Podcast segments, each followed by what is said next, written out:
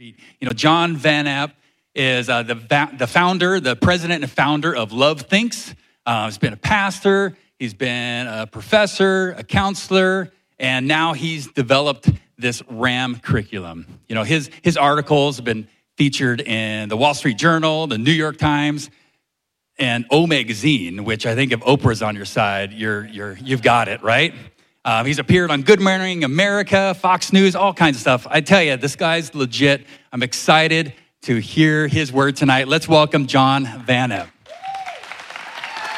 Well, over the past uh, several months, I've had such a wonderful privilege of working with Pastor Dan and Steve Allen, who we want to pray for. He's not here. And uh, Oh, Christine and all the staff of the Kidsmen and the youth, it's just been phenomenal. And um, it's really an honor to be um, part of your life here. And uh, such an honor to have you use the, the RAM series and to allow me to have this opportunity of kicking off what we really have been praying will be a super meaningful focus on your most personal most important, significant relationships in life your relationship with God, with our Lord Jesus, but your relationships with those people that are really so important. You know, relationships can be so challenging, they can be difficult, right? So I wanted to start with a, a, a note of optimism and hope and uh, positivity. So I came up with the title Winning at Relationships, which kind of begs a question. I don't know how we do win at relationships, but we will figure that out tonight. So, as I was getting ready, I was looking around for articles about the experts and what the experts have to say about winning at relationships. And I came across what we'll call the junior experts, kids between age five and 10, who were asked questions about love, dating, and marriage. Winning at marriage. Judy, age eight, was asked, Judy, what is the proper age, the best age to get married? 84. she, she explains when you're 84, you don't have to work anymore and you can spend all your time loving each other in the bedroom. You didn't know what you had to look forward to at age 84, did you? Tommy, age five, was a bit more optimistic about the time frame when getting married. He said, Once I'm done with kindergarten, I'm to find me a wife. Winning at dating. What should people do on a date? Michael, age 10. On the first date, just tell each other a bunch of lies that will usually get the other person interested enough to go out on a second date. you know he's right. Winning at love, last question was why do people fall in love? Well, Jan, age nine, said, No one really knows, but I've heard it has something to do with how they smell. That's why deodorant and perfume are so important. And I like what David said. He goes, Love's gonna find you no matter what, even if you're trying to hide from it. I've been trying to hide from it since I was five years old. you know, we're all looking for answers to our relationship questions and concerns, but I submit to you that God has a formula for how to win at relationships. So I'm going to describe kind of a biblical formula. We're going to take a little bit of time, go into the scriptures, get a good biblical formula, and then we're going to transition and talk about how exactly do we implement that formula in real life. So we're going to get really practical and we're going to introduce this model that you're going to be, you know, learning a lot about over the next couple months and use it to help us understand practical steps of implementing a biblical model for relationships. So here we go. What is the biblical model? Very simply stated, the biblical model is this God's provision plus your effort equals winning at relationships. So there's a passage of scripture that really goes in depth, and it was in Paul's letter to the Philippians. And of all of the writings of Paul, the letter to the Philippians is considered his most personal letter. And interestingly, he talks more about relationships and how to win at relationships than anywhere else in all his writings. And it is really the heart of what he is all about and what God's will should be all about for us. So I'm going to read chapter two, and I just want you to kind of pay attention. It begins with if, and then verse two says then. So it's an if then kind of reasoning.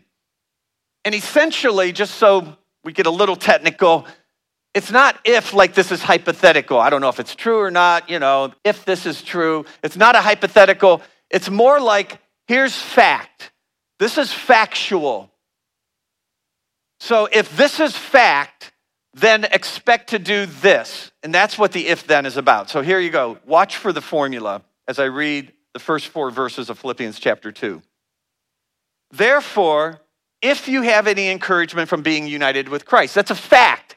So you could just put the word since. Since you have encouragement from being united with Christ, since you have comfort from his love, since you have common sharing in the Spirit and tenderness and compassion, then make my joy complete by being like minded, having the same love, being one in spirit and one in mind. Do nothing out of selfish ambition or vain conceit, rather than in humility, value others above yourself, not looking to your own interests, but each of you to the interests of others.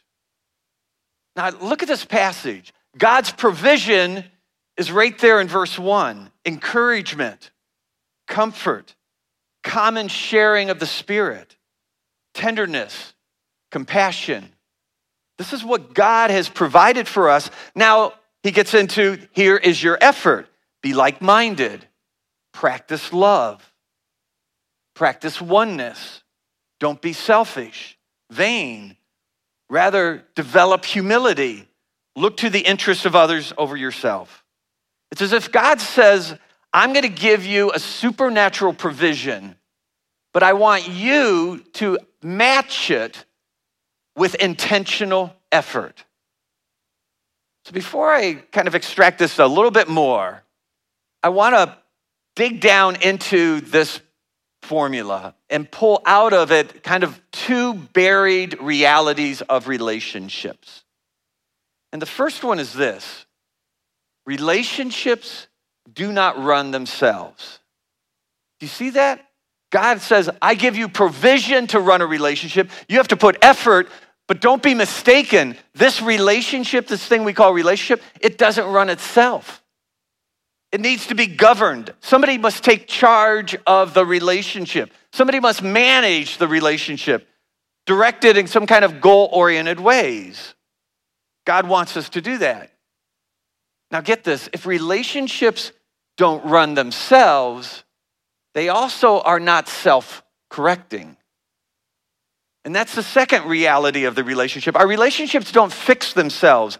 When a relationship breaks, someone must do something to bring about some healing in that relationship. You know, I do think we have this kind of misguided belief that if you have a really good relationship, it just kind of takes care of itself, it, it runs itself.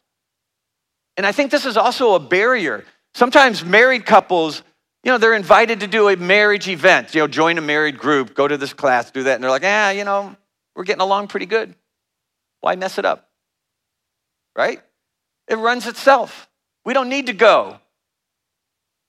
But what we're going to see is that the biblical formula is the exact opposite. It is only the relationships that are actually intentionally run that stay strong, stay resilient over the course of time.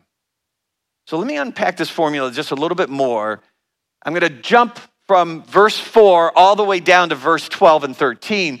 There's a whole section there that is really important, but we're not going to unpack all of that. I want to go to Paul's conclusion. He wraps up what he is saying about this formula of relationships in a very succinct but profound summary. He goes, Therefore, in conclusion, continue to work out your salvation with fear and trembling, for it is God who works in you to will and to act of his good pleasure. Now, I want you to see the formula right there. It is God. You are to work out while God works in. Many years ago, I, in seminary, had to take two years of Greek, which anybody that studied Greek, it's an awful language to, to learn. So we got somebody over here that knows what I'm talking about. But I do love the fact that the New Testament being written in Greek, sometimes words that are used in the Greek language, it's hard to translate them. And there's two completely different words that Paul uses here for God working in you and you working out your salvation. So I just want to explain those two words and do a little word study because I think they really bring to life this formula that we're talking about. So, first of all, verse 13, it's God who works in you to will and to do. What does that mean? Well, when I tell you what the Greek word is in, in English transliteration, you're going to recognize it right away. It's the word energes, from which we get the word what? Oh, you guys can talk, come on. Energy. So look at this passage. It is God who energizes what? Your will. Now think about that. What is your will? That's your willpower. That's your motivation. That's your desire, right? I mean, think about that. Relationships, let's be honest. Relationships sometimes ask us to do something that we just don't feel like doing. Did you ever have that? You know what's right to do, but you're like, ah, I, I'm just kind of bitter. I'm just a little ticked off. Or, you know, feeling a little lazy. I know that would be really nice to do this for my wife or to do this for my kids or to do this for a friend, but later, not now. God, when you yield your life to the Lord and you walk in the Spirit, this is not God out there. This is God in your temple. This is God saying, I'm going to energize your willpower and I'm going to move the desires of your heart to want to do what I want you to do in a relationship. But look at it, it's not just your willpower. He says, I'm going to energize your will and your action to act in order to fulfill his good purpose. Isn't that wonderful? God is going to help you actually accomplish what you should be doing in your relationships. And if all you had to do is just pray and yield to the Lord and everything's good and he just activates your will and gives you the desire and then when you get ready to do it he's like okay i'm going to juice you up and make you do it so boom you do it that would be great but it, it says right there in verse 12 and this is our effort, you continue to work out your salvation with fear and trembling. So God's energizing you, but He uses a different word for work out. It's a word that means to perform to completion. It's what Nike kind of coined when they said, just do it. It's what Larry the cable guy means when he says, you know, you got in a relationship and God says, I'm going to energize you and I'm going to help you, but you know what? You need to get her done. That's what this word means.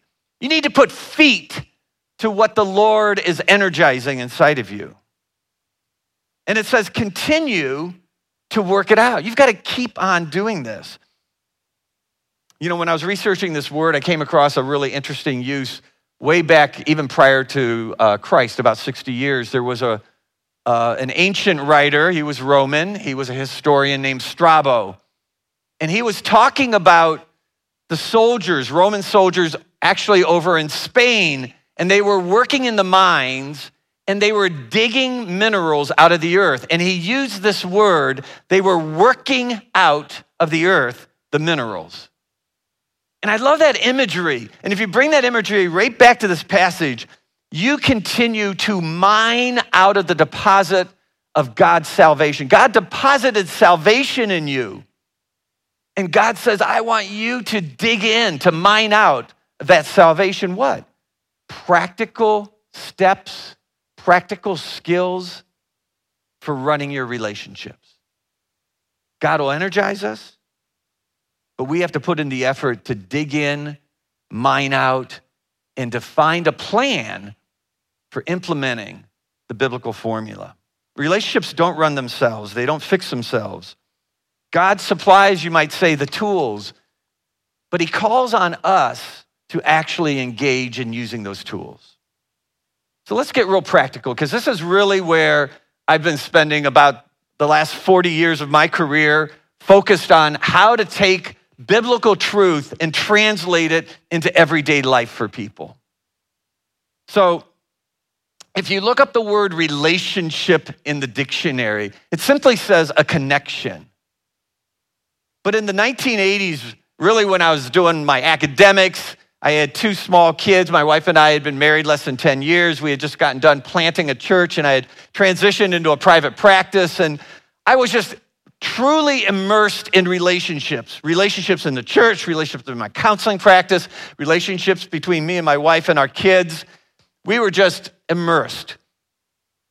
But I found that both in biblical uh, writings and studies, as well as psychosocial studies, there were really no good models to define what exactly is a relationship. So I kind of put this together, and I'm going to introduce this to you and then see if this makes sense, if it gives you a practical way to run your relationship.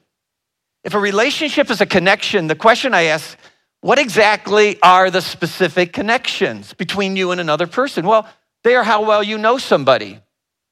But knowing them, it creates a bond. It creates a feeling of closeness when you know them and they're two way streets, they know you. But it's not just knowing them, there's also that belief of trust. That creates a bond. And obviously, some people you don't know very well, but you trust them a lot, like your doctors, maybe, right? put your life in their hands you depend on them. And then there's other people, as you get to know them, you don't trust them then at all. Like, well, we won't say who, but that happens.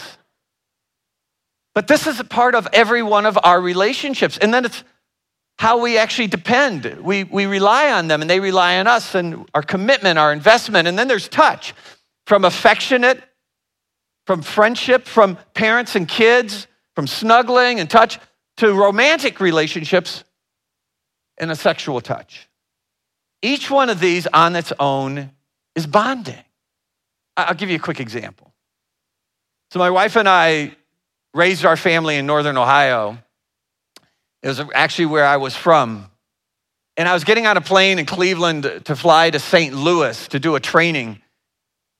And uh, as I sat down, this uh, woman, probably in her early 60s, came and she was full of packages and she was shoving them under the seat and above and sat down and I kind of made connection with her and I said, Are you going home? It looked like she'd been shopping. You know, I don't know why anybody go to Cleveland, Ohio shopping, but anyway, she was she looked like she'd been shopping. And so I was like, Are you, shopping? And so she's like, I'm from St. Louis originally. My job took me out to Cleveland and I've been living here and I have not been home to see my kids and my grandkids. And it's been well over a year and my entire vacation, first time I'm getting two weeks of vacation, I'm going back and every waking moment I'm spending with my grandkids. And she pulls her phone out, she goes, You want to see them? Well, sure. Do you know how many pictures people can store on a phone? So she starts showing me pictures. Well, she's like manic. I mean, she's truly excited and on a rush. And so she's going on and on and on. And, you know, then they talk about the oxygen and what to do if the plane's going to crash. And I wanted to listen in case the plane does crash, what to do. But she just kept going and going and going. And we're up in the air. And I don't know if you ever talked to somebody that just talks a lot. And you get into like this rhythm. I call it a bobblehead listening. You know what I'm talking about? And you do a little grunt, yeah, uh, mm, uh, and she stopped. If you've talked to somebody and they're just talking your ear off, you'll find that you keep bobbing, even though they're done. And this awkward moment, she's like, I'm so sorry. I, I can't believe I, I've been talking. I don't even know your name. And I said, Well, John Van Epp. And she goes, I've been telling you all about my family. So let's just let's just profile what's going on here. None of this is going on, but this is starting to go up one way. I'm getting to know her, right? Starting to go up a little bit.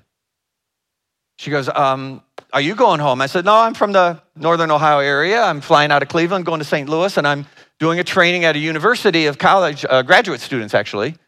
And um, what are you training them in? I'm saying, Oh, it's a program that I wrote. Uh, she goes, What is it, a business course? I go, No, it's not a business course. It's a it's a, it's a program about um, dating and relationships. She goes, Oh, really? Uh, you know, I, I teach them and they get certified and then they go out and they teach other people. She goes, Oh, that's really interesting. What's it called? I go, Well, it's not really the academic, you know, typical academic title. It's um, How to Avoid Marrying a Jerk. Oh my gosh, where were you when I needed you? I've been married five times. Let me tell you about my first husband. So, about an hour and a half later, I had heard, I'd met her, all her grandkids, I met her kids, watched little videos.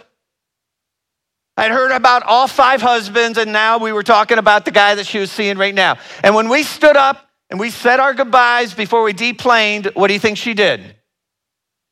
So I'm going to make it crooked because I didn't hug her back. I mean, come on. Five marriages, okay? It's just something, I don't know. You just got to, I don't know. Fill in the blank, okay? My point is this in that story, really the only thing that was being activated is that she was feeling known. I was being a good listener. And as she talked to me and shared with me and, and then, then realized that she could open up and share more with me about her history and her life, as she felt known, she felt bonded. And we could take hours, which we're not going to do, but I could go through all five of these areas and tell you story after story that each one on its own is a source of bond. It's how you connect, it's how you feel. These are the five areas that you connect with God. You get to know God, but you got to take what you know and translate it into a belief, a trust. And then you have to take steps of faith because faith without works, belief without works, right? So you have to rely on the Lord and you have to come to terms with the Lordship of Christ over and over in your life. And we don't have time to talk about it, but you'll get into it. The incarnation of Christ and the resurrection of Christ makes physical touch not only part of our relationships right here on this earth, but because of the resurrection and our future resurrection, some kind of physical involvement, interaction with people seems to go on into eternity. Each one of these is bonding. But here, get this. If you put them together, you now have a picture, a profile of what goes on between you and other people you now have a way to understand relationships. So, let me give you some very quick practical things. Number one, build a new relationship within a safe zone. So, these really don't have any order to them, right? They just kind of exist.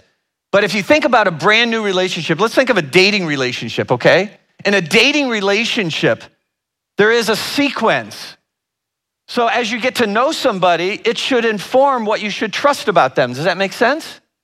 And what you know and trust should be proven out in dependability. Are they reliable, dependable? And that should inform where you go in your commitment and where you set boundaries and touch. The safe zone, though, if we get out of it, simply means this one of the levels gets a lot higher than any to the left. Can you see vulnerability and trusting somebody way more than you know them. I submit to you that lots of people date, and when they date, they get to know a little bit about somebody, and the little bit that they get to know, they project onto that person all kinds of good things, and before you know it, they are trusting them way beyond what they know. And when that happens, Believe me, the bond of their heart begins to override the judgment of their mind. They begin to rationalize and not see things straight. So just remember this. When you start dating, those of you who are single, usually you meet the Facebook representation of a person. You know, in the beginning of a relationship, that's who you meet. And then as time goes on, it changes and you start to then find that the reality of the person shows up, right? Hopefully, not like that, but it can happen. As you go through the singles material in the youth and singles, you're going to learn that there are five major areas to get to know about somebody that really give a great picture, a great profile of what that person is like.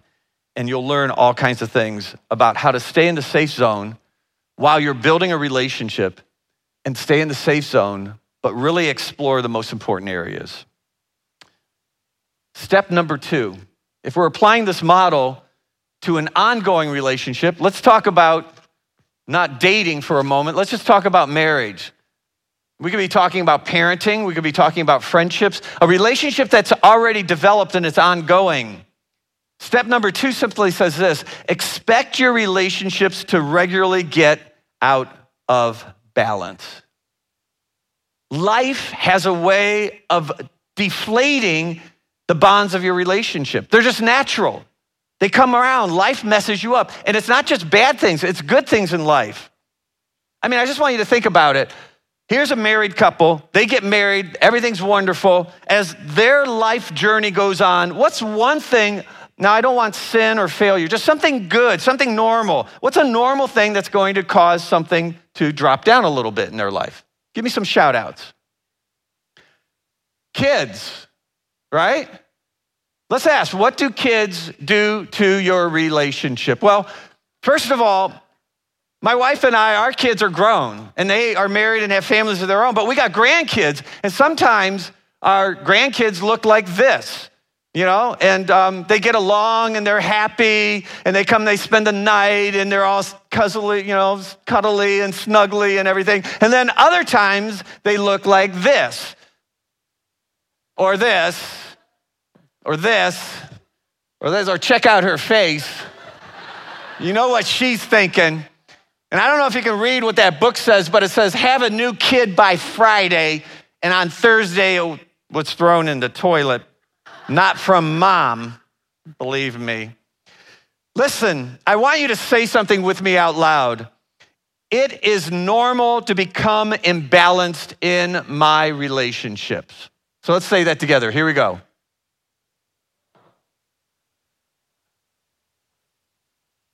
It is normal to become imbalanced in my relationship. Here's this couple, they get married, they have a kid. What does having a baby do to your relationship? What's one level that's to naturally be deflated?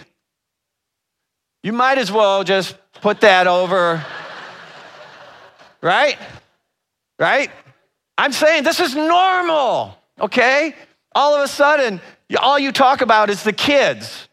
Well, then this eventually goes back up and you have another kid. Well, by the time you have two or three, all of a sudden, you're meeting the needs of the kids. You become kid centric. I just want you to see that's what I call an imbalance.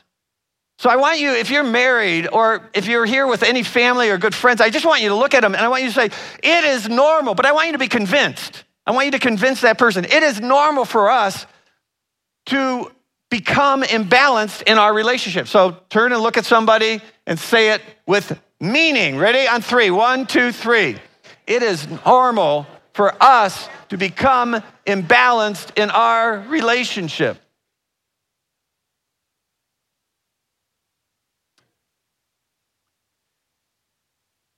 Now, I just want you to think about this. The danger is not becoming imbalanced right? The danger is not becoming imbalanced. It's what? Principle number three, step number three identify your slow leaks. Identify your slow leaks. Because if it's normal to get out of balance, what happens to too many of us is that we are not doing the biblical formula of running our relationship.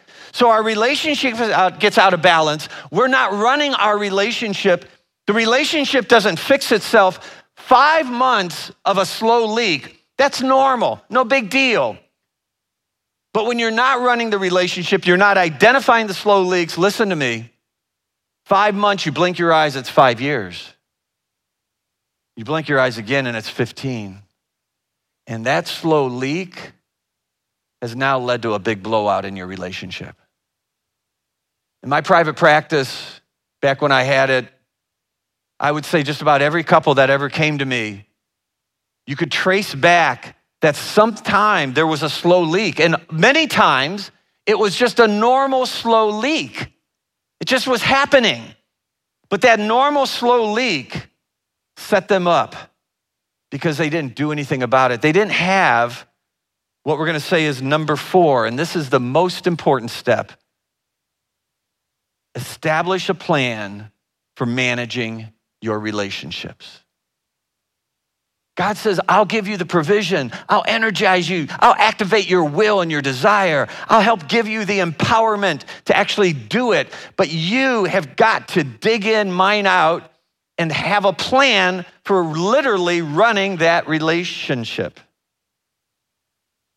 Life will imbalance us. That's normal.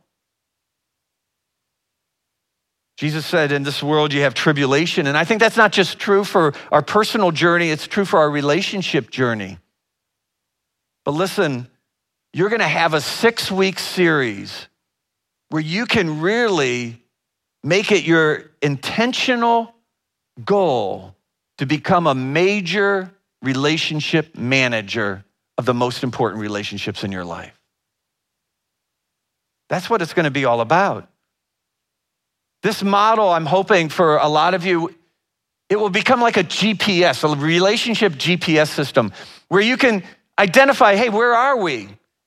We can use it in our marriage. Where are we, where are we in the know? What are we kind of like falling out of the know? We're slipping out of the know. You know, where's our, our trust? You're going to get into the weeds and learn all of the details of each of these. Where are we in our touch life? What's going on? And as you identify like a relationship GPS, this is where we are. This is our location. We can also route how to get to our destination of bringing this back up to full strength. And we can come up with practical ways to do this. For singles, I want it to be a GPS that you use to stay in the safe zone and to know there are key areas to really get to know, which I didn't give you to, uh, today, but I'm telling you there's key areas to get to know that you're to learn about that truly foreshadow what a person is like relationally and character. Youth will learn this. You'll all have a map. So listen, if you are uh, if you're single, join a singles group. We're making videos available for you. If you're in small group as couples, join the couples group. If you're in a couples group and you're single, you can do the single stuff with other people, do it both. And if you're parents and you're doing the married stuff, you can also watch the single stuff to know what your high schoolers are, are learning. Learn all of this because one picture of the universal bonds in your relationship with God and your relationship with other people becomes a common language to be able to talk together about running your relationship. So let's make this biblical formula of God empowers me, God's provision gives me energy, but my effort actually mixed with that results in winning at relationships. This is really how we do it. God wants us to win, He enables us to win. And with your participation, your commitment, your effort, you will actualize that win in your life. If you'd bow with me, there was a passage in that Philippians chapter 2 that I skipped.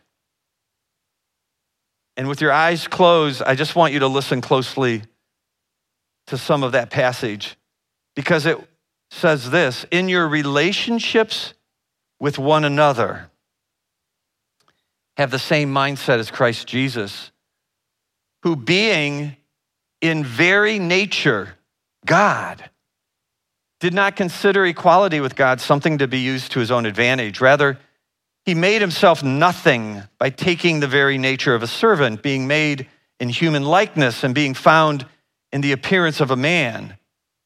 He humbled himself and became obedient to death, even death on a cross as you are praying, I want you to just think about this. God is not asking you to do what he himself hasn't first done. The second person of our triune God laid aside all of his rights, his entitlements, all of his power, And he said, I'm going to step not only into humanity, but I am going to take the very disposition of a servant. And when he says, so therefore, you work out your salvation and relationships, he's telling you, he not only empowered you, he modeled it for you. Our dear Lord, we conclude this time together and we just thank you that you've given us a provision, an empowerment in our relationships. But I know in my own life, I know I speak for each person here. Help us to take the responsibility, to take advantage of this series, to learn to more intentionally and actively actually engage in running our relationships. God, we pray you'll inspire each and every one of us to formalize a plan to put that kind of effort into running our relationships. We pray in Jesus' name. Amen.